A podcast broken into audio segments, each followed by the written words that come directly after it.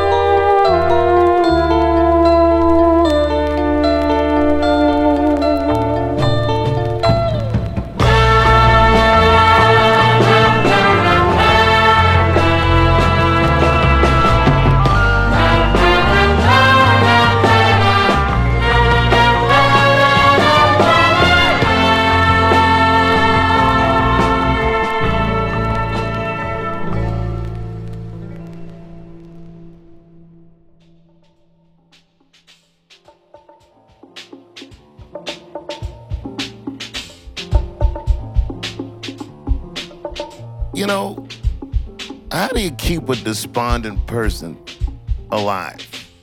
Like, how do you make somebody want to live? Is there a thing that you can even do for someone like that? Seriously, if someone you love was actively, slowly killing themselves, what do you do? You can do something beautiful for those people whenever you can. Yeah, That's, that's yeah, correct. feel- yeah, You know what I mean? How do you inspire somebody to want to live? Like, what's the example? I think just by being kind to them, you know, I think one of the closest things that I have, um, a situation similar is um, my friendship with Amy Winehouse. Cause I had never,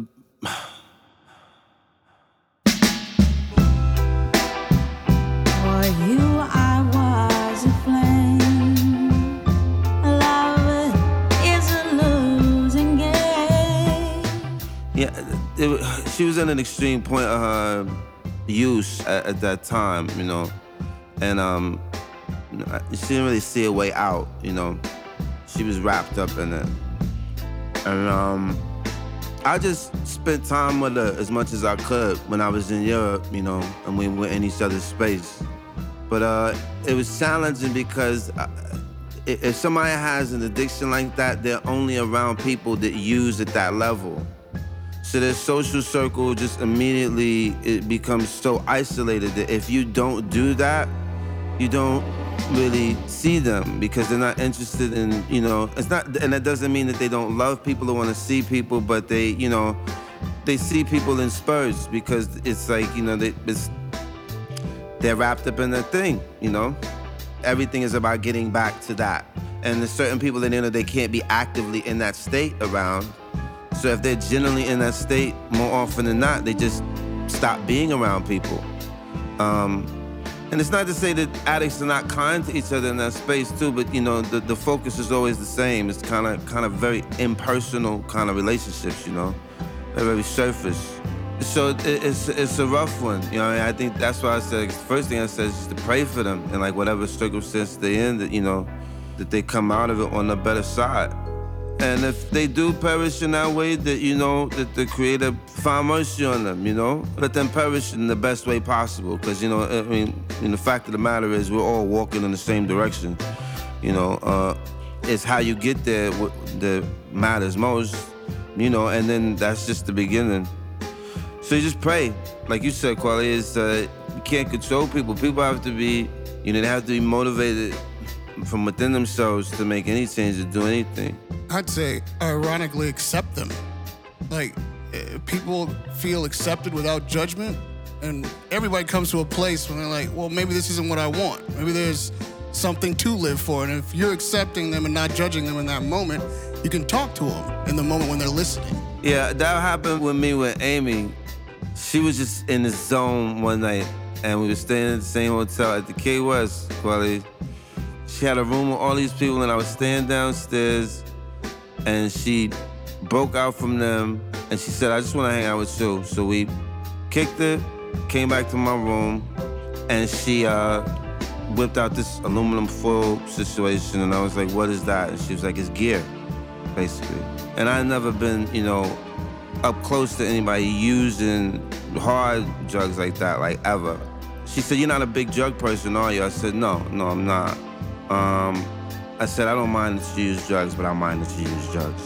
You know, basically. Right. Yeah. And uh, I said, I'm not gonna judge you. If you feel safe here, and I felt like it was better for me to be that oasis for her, cause she it was crazy around, and she called out for it. She was like, these people are like, I'm high, they high and crazy. It was like a dude just sitting on the. floor. It was like it was it was it was out of a movie. It was crazy.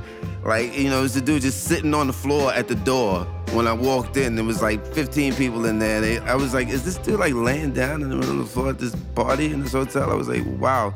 She had just had to show us the height of her success, and she was on one. So yeah, you know, I hear what you're saying about him, no judgment. I was being candid. And she said something that was interesting to me too. She said, uh, you know, doing drugs can be a bit boring. She said, because, you know, everybody around, all they want to do is talk about drugs. And she liked hanging out with me because we would talk about other things because we wasn't using drugs together. But at a certain point, Amy would break out because she was either high or she had to go get high. You know, she'd get high and be zoning out and just drift off.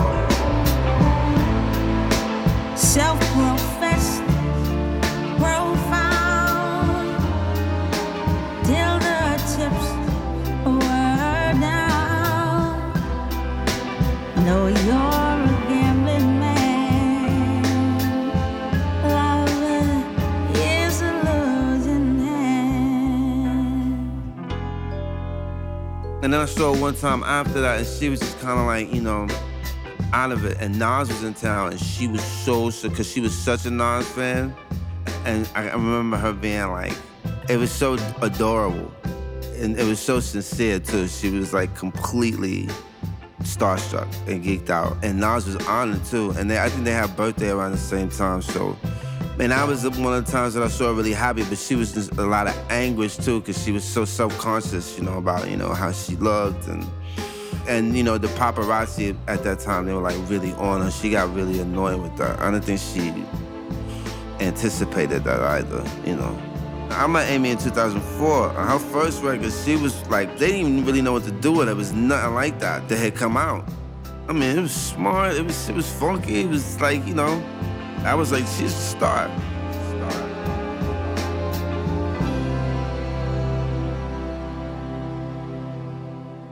God bless our, our beloved ones, man. May the Creator make their journeys easy, man.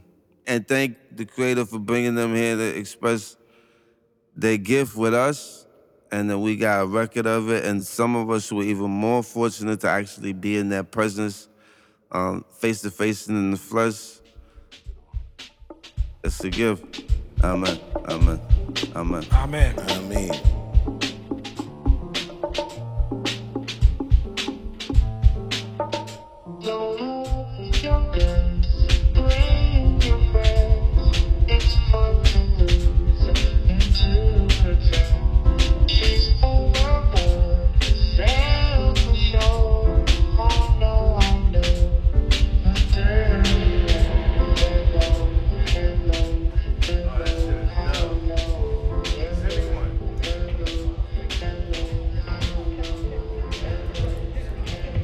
yo, Yasiin, you heard Ma- you heard Malik, you heard Malik B passed away Are you serious? today, yeah.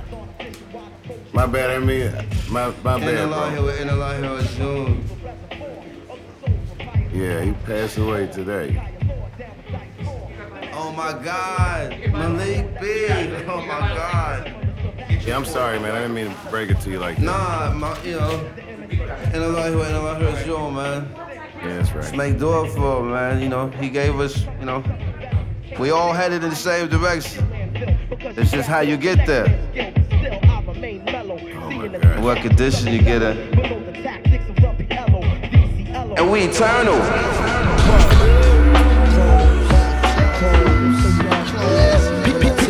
People, there's no equal or no sequel, so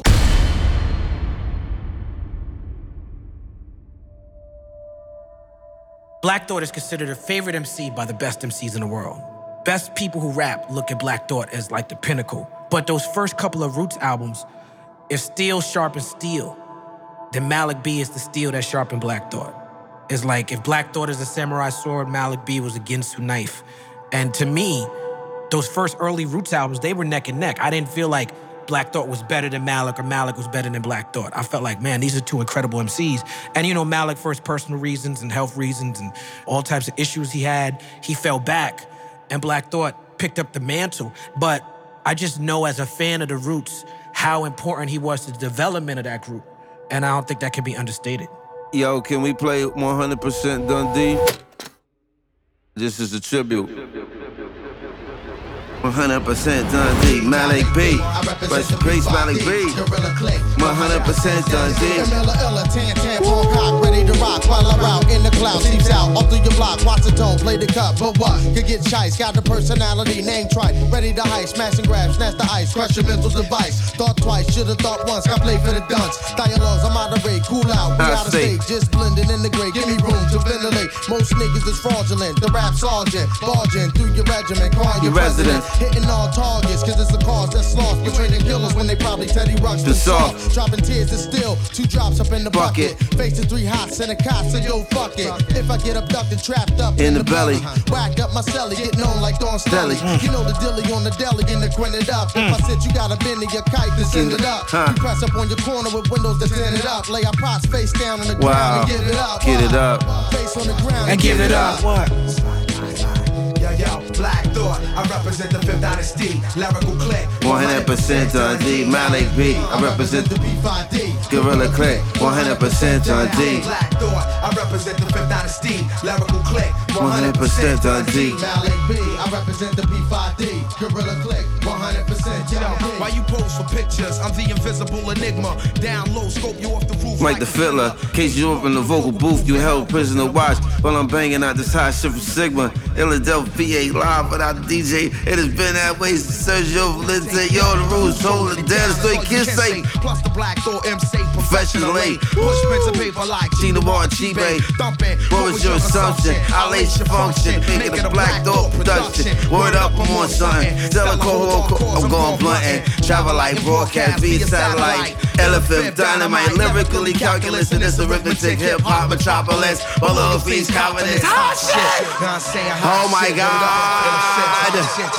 Black Thought, I represent the Fifth Dynasty, lyrical clip. 100%. Who are you, bro?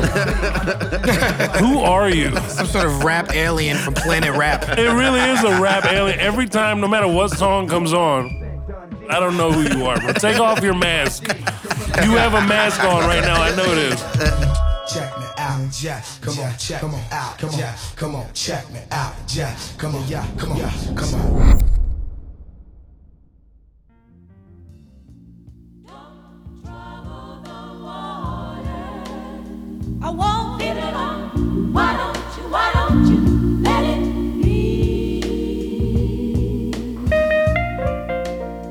So you were dry for 20 years. Yes. Why did you fall off? Uh, I was in a little town in Alaska. It wasn't the end of the world, but you can see it from there. And it was like all of a sudden I thought, I could drink. It's also that same thought you have if you look off a large building and go, I can fly. And within a week, it was like, gone, you know. And now, you know, I realize I can't. So that was the gift. So we in town together. I'm backstage. We chilling. Dave and the crew say, "Could we going down?" and said, "Okay, uh, I'm gonna use the bathroom. I'm right behind y'all." And you know, they got the green room snacks. So there's cookies there, right? And everybody, anybody who know me, know my relationship with baked goods and cookies. Like, this is- you know what I'm saying? I seen Moses Ryder once. It had cookies and apple juice on it. I'm like, this is the squarest nigga in show business. This nigga's gonna take a nap. Hey, so I'm end up being in the green room like by myself with the cookies. so, oh man, look at this delicious cookies. He said it like the cookies were alive, like the cookies had a laminate on. I was like, hey, you know what? I will have a cookie. I bit into the cookie. I was like, it's a pretty good cookie. Then I ate the whole cookie and it was like, you know, I have another one. Oh, I God. said, you know what? No, no, no. Then I, then I said, you know what? I'll come back. The cookies are here. I'm close. I just go hang out with the homies that come back, have the post-show cookie. This is great. So I'm all set up. Sitting in the crowd, Dave out of nowhere. I don't know if you ever even done this to anybody else, but he used to just call me on stage, which is the craziest shit because everybody knows I'm a frustrated uh, stand-up comedian that got kidnapped by rap. But that But wait a minute, that. wait a minute. Back in these days, I used to do six hour sets. I'd be on stage drinking beer and coffee and all kinds of shit. I would have to go to the bathroom, like maybe four hours into it. I'm like, man, I gotta go to the bathroom. I look at the crowd, and there's Mos just sitting there enjoying the show. I'm like, yo, I tag him in, like, yo, hold me down. The crowd, you guys don't mind if Mos Def comes up for a minute while I go to the restroom. These niggas see him, hooray! and, and so now he can't say no, right? Now, now I get off stage, I go to the bathroom, right? And I'm in the bathroom at the punchline. There's the speakers in the bathroom. This nigga, I thought he was gonna rhyme or something. This nigga started doing stand up. He went up there like, "Hey, waka waka, everybody, what's going on? What's going on? It's good to be here at the punchline." and, and, and was and and started. How long you guys been together, right? but the point was he would destroy. So now this particular night, this is a big, big night because what we know, we know what they don't know. Robin Williams is backstage about to go on, and suddenly I feel the pinch and I leave the stage. But I called Mos up. And I would I didn't know this was gonna happen at all. So I'm like, oh wow, this is a big deal. So people they going crazy. Dave comes back, and uh, you know, and then we just start chatting on stage. People like, so what's up? We just just get into it, and um. I just like, you know, do your thing. I'm gonna just sit here on stage. So I start sitting down on stage, kind of like Indian style. And then 15, 20 minutes later, before I know, it, I'm kind of like laid out, like I'm in like a Renaissance painting and shit. Like, like I'm in a dorm room and shit with my fucking like, you know, like elbow up, you know what I'm saying, fucking legs stretched out. And I'm like, nigga, what is, why am I this relaxed? I'm like, you know? Still black in America. I'm not feel good, but like, I'm really relaxed out here public. What is going on? I don't know what's happening. I was like, why am I experiencing these feelings? and then I realized I put it together like, I'm high oh, I'm high. And then I put it together that it was the cookie. And then right when I made the cookie connection, I came up to Moses and said, You passed my test. Robin Williams comes on stage. And I freaked the fuck out. I'm like, this is crazy. It was nuts. that shit was wild. That was a good experience. Yo, and the rest in peace, Robin Williams. I gotta tell you, I bumped into him at FTC on 8th Street. Then he was buying skate gear for himself. And I was like, hey, you know, couldn't have been nice. I, kn- I didn't know him that well, but I knew him from around. I said, I'm doing a show at the Punchline, you know, blah, blah. blah. And he was uh, very gracious, but didn't give me any real inclination that he'd show up. And he did. And he sat in the green room, and I could tell from his swag, oh, this nigga wants to go on. yes. He's not here. He's not here. He doesn't give a fuck about checking me out. He wants to go on. And and and a lot of times in comedy, that's some some pecking order shit. Niggas feel funny if another headliner show up to their show, but not him. Yeah, that's Robin Williams. Correct. It's true. You said about sometimes being on, like people, people want you to be a certain way, and sometimes you can't help but be depressed, or you know, just the nature of being.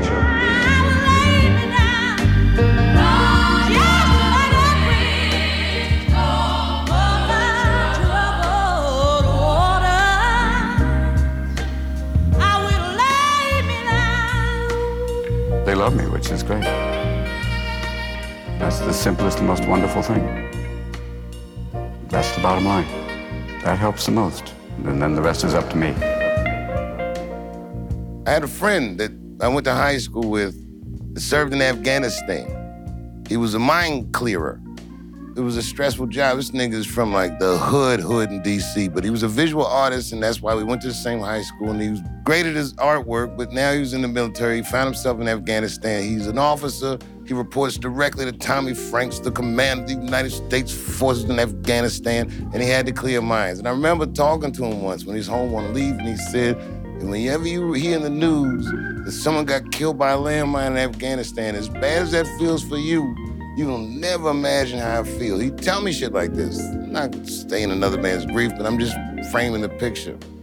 And he told me one time, he said, I was out in the field, like in the field. He said it was a stressful time. I look up, I see a white dude coming for me, and I realize it's Robin Williams. And he sat there and talked to me for 20 minutes. I never laughed so hard. He goes, Dave, if you ever meet this guy, you gotta tell him what that made me feel like. Like it really helped me get through my deployment. And I told Robin that night. I said, I have a dear friend of mine, and he, claims he saved his life just by being there. And he was like, oh, yes, yes, yes. Thank you, thank you. And he gets uncomfortable with this type of compliment, and then waka waka, he goes into the jokes. But I remember, the other thing I remember about that night, Robin Williams at that point in his career was the kind of guy that you forget how much you like him till you see him. And when he came on that stage, man, the place went crazy. It was only 220 seats in the punchline. It sounded like 10,000. I, I can't remember a single joke he said. It was almost like I was just watching the crowd. It was complete glee. They were so happy to spend any time with him. And at the end of the night, it was me, Mos, and Robin on stage killing it. Just like we're doing right now in the jam session, just just chopping it up. But Robin is a wild dude. And every once in a while, he pumped the tempo up. He would start like fucking. He wanted to rhyme with Mos. Mos was rhyming with him. He- it was it was dope though. Wow. It, was. do you have bars, Mos? Yo, I was just tripping like Robin Williams is really going for it. Like, yo, we about to do a cipher right now. that's so ill. It's what they call in the wine world an odd pairing. Yes, exactly, exactly. It was an odd pairing, but but it was perfect. Like the three of us up there was perfect, and it's poignant because sadly that was the last time that that we would ever see him alive. But boy, well, the last time I saw him, he was very much alive. You're back and you realize the thing that matters are others. Way beyond yourself. Self goes away. Ego, bye bye. Realize there are a lot, lot of amazing people out there to be grateful for. And a loving God. And that, other than that, good luck.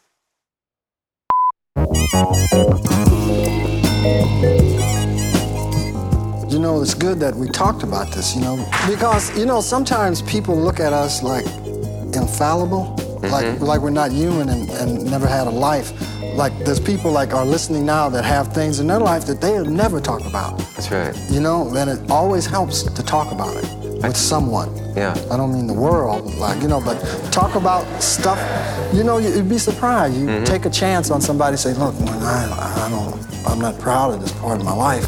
I'd like to tell you, you know.